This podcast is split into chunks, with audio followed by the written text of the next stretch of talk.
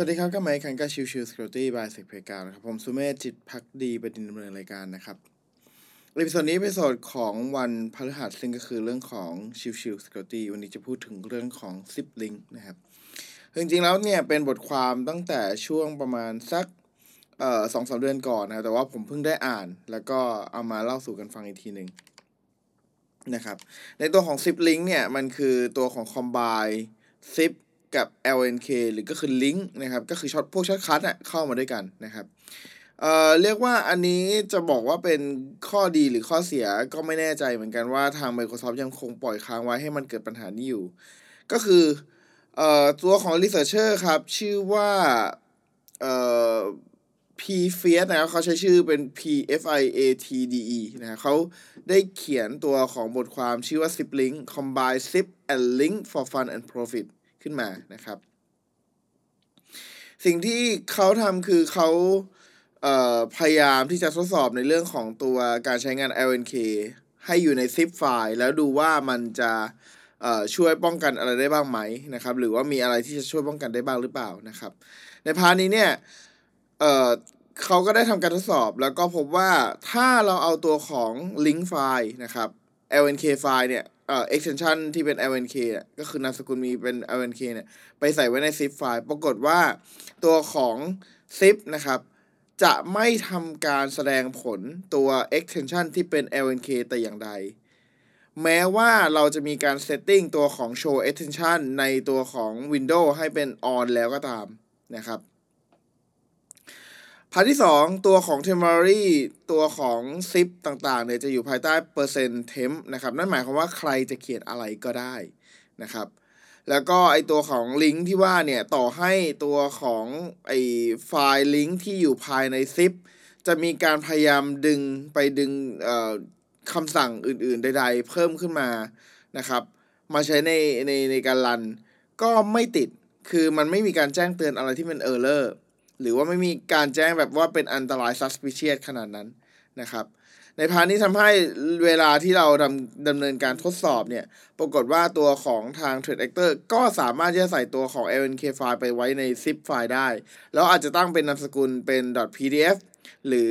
อะไรก็แล้วแต่ที่ทำให้ดูหน้ากด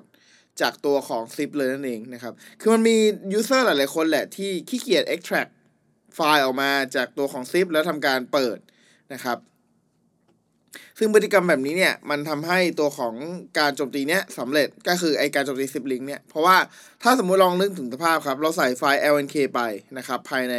ไปภายในซิปแล้วเราเปลี่ยนชื่อตัวของไอตัวลิงก์ไฟล์ตัวเนี้ยแทนที่เป็นนามสกุล .lnk แต่ผมใส่เป็น pdf .lnk ขึ้นมาจะเกิดอะไรขึ้น เมื่อเราเอาตัวของ .pdf .lnk ไปใส่ในตัวของ zip ไฟล์ เมื่อมีคนพยายามเปิด zip ไฟล์ขึ้นมานะครับ มันจะเห็นเป็น .pdf ครับ มันจะไม่เห็น .pdf .lnk อันเนี้ยคือพาทที่เขาได้ทดลองแล้วนะครับ ซึ่งมันทำให้กลายเป็นว่าตัวของ user อาจจะมีการ run ตัวของแอปพลิเคชันที่ผิดพลาดก็ได้ ซึ่งตัวของ LNK ที่ว่าครับ มันคือ shortcut ถูกไหมครับ ไอ shortcut เนี่ยมันจะตั้งเป็นอะไรก็ได้ครับ มันจะตั้งไปดันเอ่อไป run command อะไรก็ได้เลย นั่นคือปัญหาที่ตามมาว่าตัวของ Threat Actor จะใช้มักจะใช้วิธีนี้ในการจะ zip แล้วส่งไปให้กับตัวของ User เพื่อจะดำเนินการใช้พวกเอ่อพวก l r b a s ต่างๆ ที่ใช้ในการดาวน์โหลดและรันตัวของพวก execution ใดๆ เพิ่มเติมนั่นเองนะครับ ในจุดนี้เป็นจุดที่ผมก็ไม่เข้าใจเหมือนกันว่าทำไม Microsoft ถึงไม่แก้ไขอะไรสักที เพราะว่าจริง ๆ แล้วเขาบอกว่าเขาแก้เออเขาส่งตัวของข้อมูลนี้ไปให้ Microsoft ไปแล้ว แต่ว่า Microsoft ก็มอง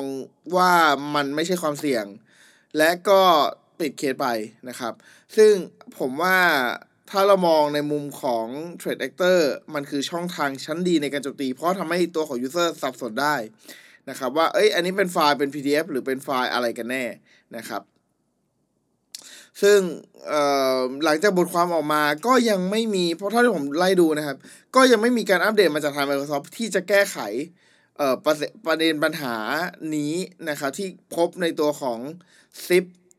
ที่เป็นการอ่าน zip ไฟล์ของทาง Microsoft เองนะครับ ของทาง Windows เอง ซึ่ง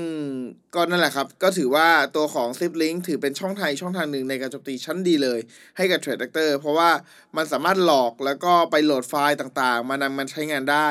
ซึ่งทำให้แน่นอนมันน่าจะเป็นช่องทางหลักในการโจมตีให้กับตัวของ Trade Actor ไปในอนาคตอันใกล้ดีแน่นอนนะครับ